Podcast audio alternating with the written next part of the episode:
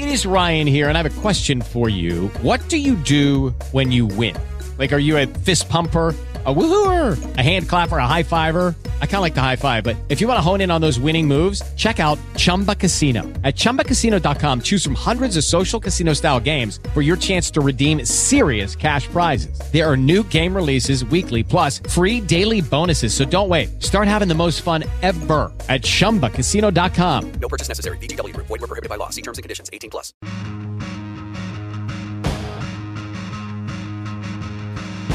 This is Dunk and Holder on Sports 1280, New Orleans.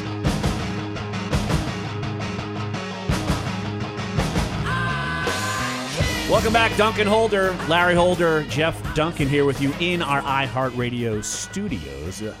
And joining us right here on the show, former Saints Pro Bowl center, LeCharles Bentley. And LeCharles, I'm just going to assume you can still play today. And I think you, I, here's the thing I think the Saints could be giving you a call today because if you've been out to practice, uh, I know you haven't, but we uh, we've watched practice the last couple days, and without Max Unger, they're having trouble snapping the football, and it's been embarrassing. So, well, Charles, I- a, I think you'd make the team already, but b, I think they need you to get out there just to snap. I think I can at least get on the practice squad. Easy. At least, at least P squad. And they got veteran. They got the veteran spots in the practice squad. You're in. I, I, I, I'm, I'm making the call. I'm making the call for you. I appreciate it. Thank you. But seriously, LeCharles, uh, we wanted to get your insight into that. Uh, I was talking to Bobby Hebert at practice the other day. So their their backup centers are really struggling with their shotgun snaps. They're coming in high, almost consistently high to the quarterback. And Bobby was talking about how much that disrupts the timing of the play. Uh, and it really is almost insurmountable if that continues. Uh, it disrupts the practice and the efficiency of the offense.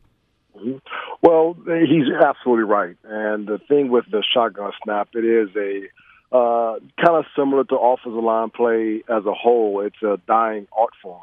And what's happening is you're seeing so many younger players in college, and even now at the high school level, it kind of just keeps matriculating through.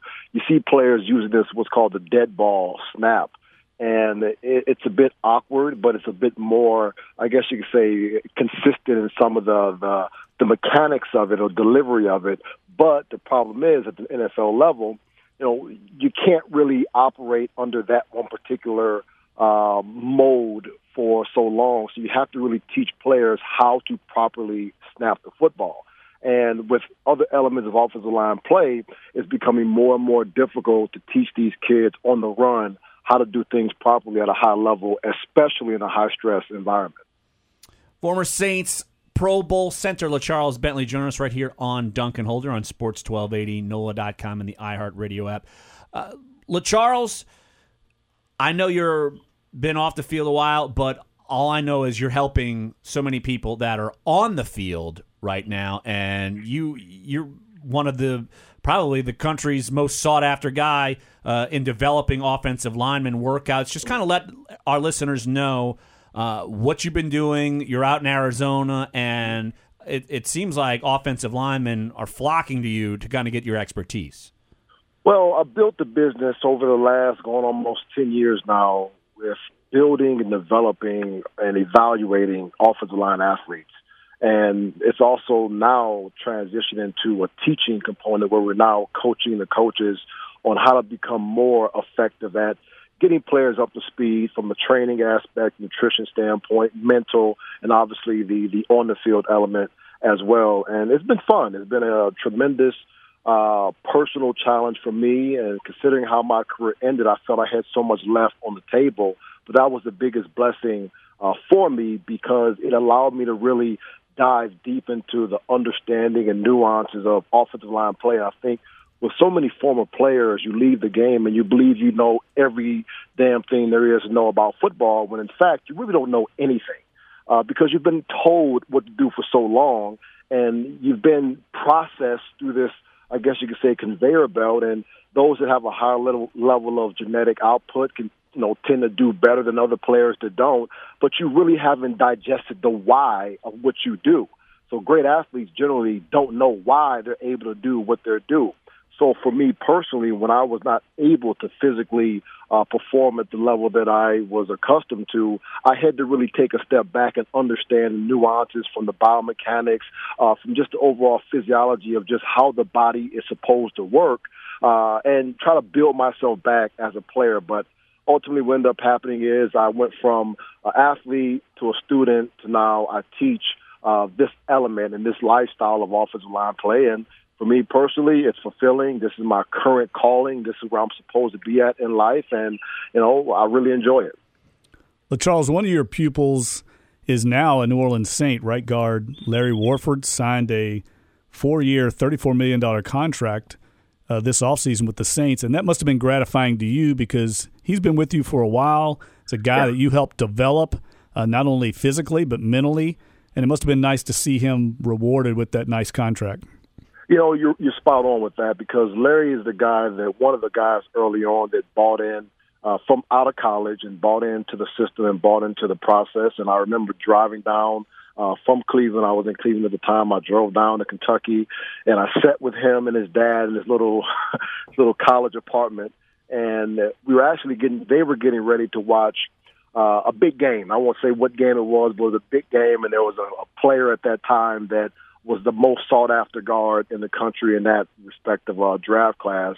And I remember sitting there with Larry, and I said, "Hey, if you just do what I tell you to do, you know, you're going to be better than this particular player." And sure enough, he looked at me as if I was crazy, and uh, but he bought in, and I we went through the whole process from uh, soup to nuts, and even training on Christmas morning here in Arizona uh, and to see him go in and, and, and take hold of his career and to see him continue to grow, yeah, it's, it's extremely gratifying. And you know, to be able to have that impact uh, on a player, but also a player to still have an impact on me personally. Because as I said, you know, when you're a former player or when you're an athlete, you, really don't have a true respect for what you're doing and why you're able to do it. But when you're able to still impact guys' careers and lives, man, I tell you, I, I see why teachers in this country feel so good about their jobs and being able to impact and have a, a value in the community and in people's lives, and it's it's it's awesome. And to see him monetarily be able to quote unquote cash in, uh, yes, it does feel good, and I'm very proud of it, and I'm hoping to continue to see him grow as a person and player.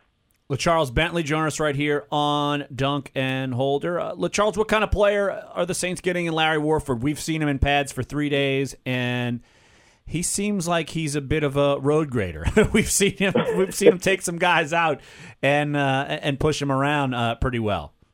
Larry, I think the biggest strength that Larry has is his attention to detail and that's something that a lot of players, you know, be it old or young, they just, they just don't have it. And with offensive line play, it's a skill set. It's a learned skill set, and it's accrued over a period of time. But even as it accrues over a period of time, there's always more left in the tank for you to learn and to figure out.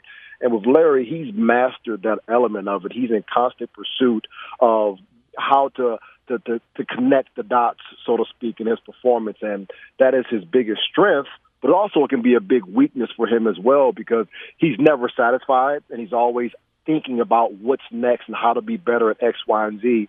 And sometimes as a player, you have to take a step back and appreciate where you are and then understand that the whole thing in terms of uh, your growth is a process. And I think with Larry, his biggest strength is his attention to detail and willingness to invest the time uh, on the field and off the field to master the details and nuances of the craft. But at times it can also be one of those things that, you know, something's bothering him and you know, it kind of gets in his head a little bit. But that's when you know you got a guy that uh, you can feel good about you know, sending him out into the world, so to speak, because you know he's going to figure it out eventually. I always tell this uh, with the young players is it's much easier to get a dog not to bite than it is to try to get him to bite. And so with Larry, sometimes you got to pull him back a little bit and that's something that, as an organization, as an offensive line coach, as a team, as a unit, you know, you always want that type of guy around.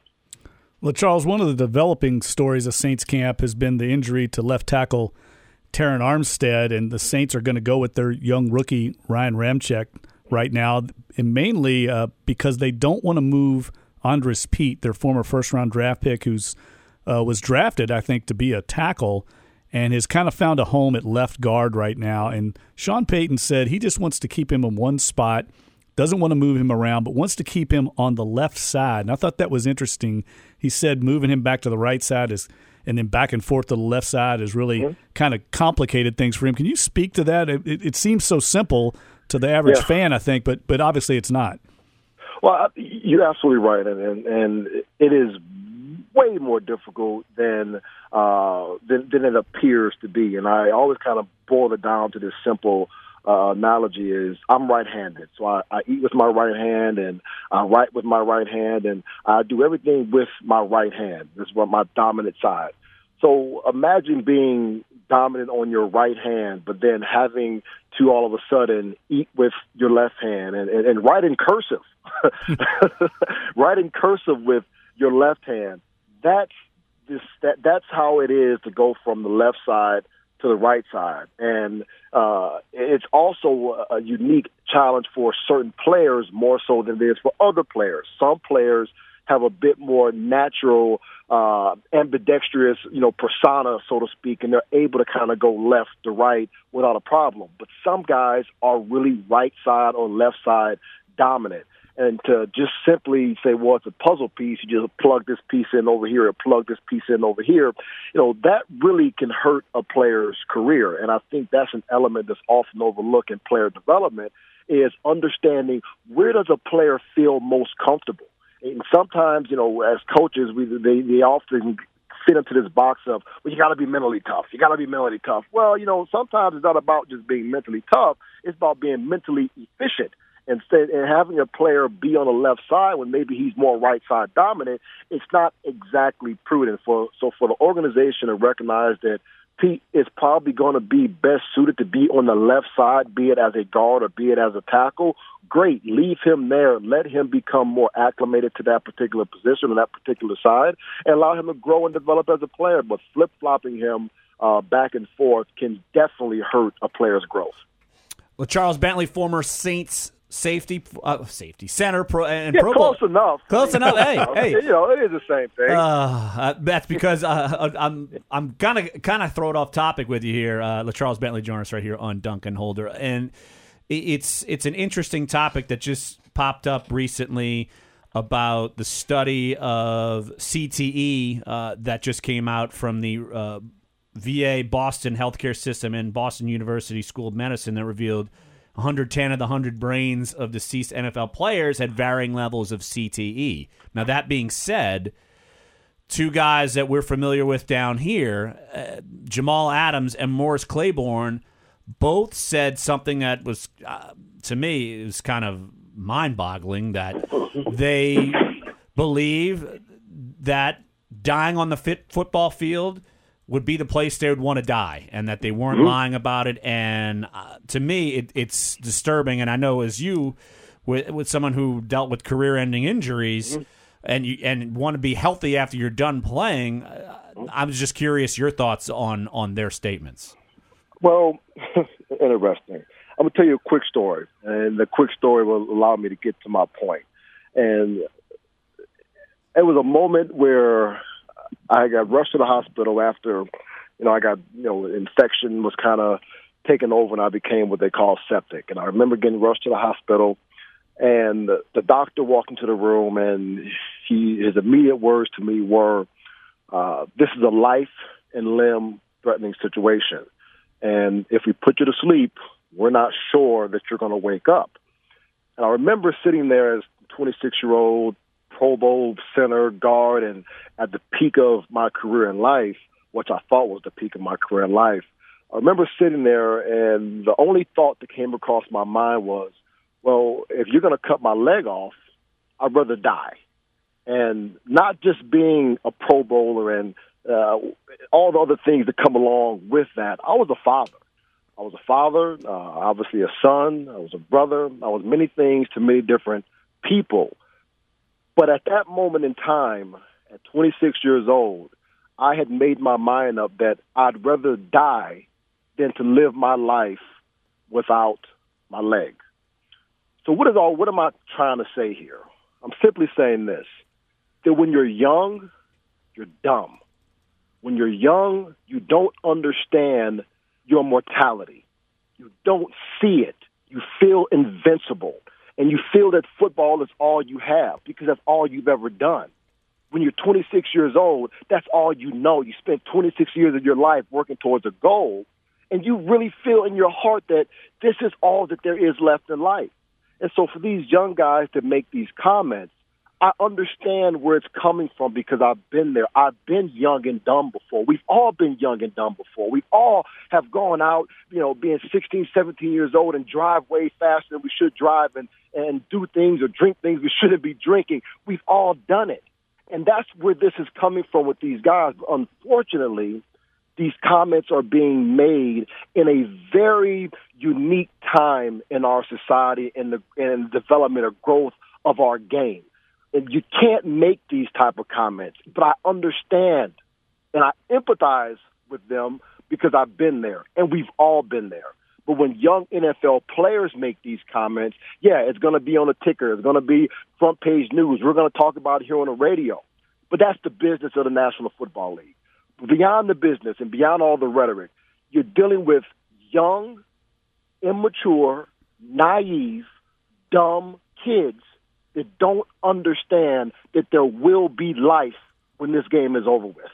And you better freaking hope that there's life when this game is over with because I don't care how much money you make. I don't care how much money you make. I mean a boatload of money.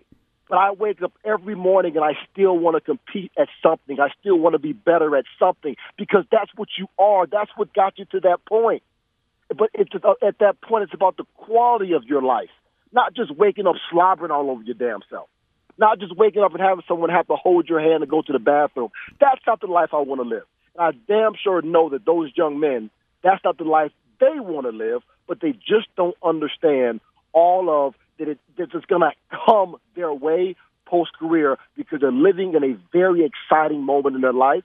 And being stupid is okay. It's okay to feel this way.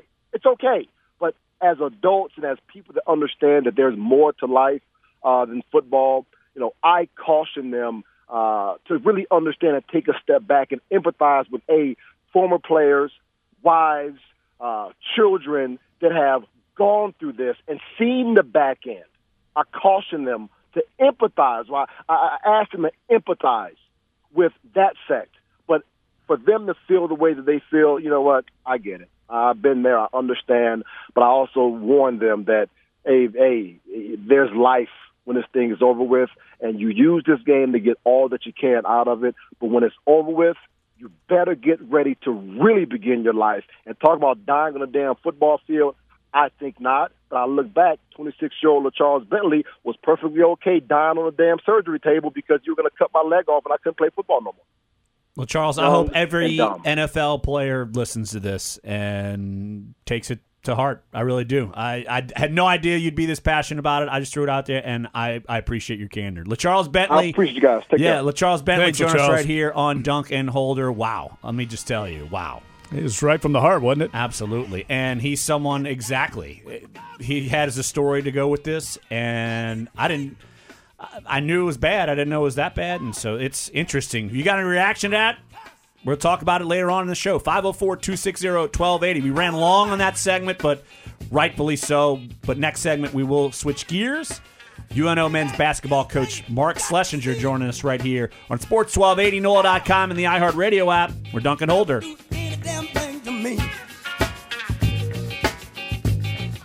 With the Lucky Land slots, you can get lucky just about anywhere.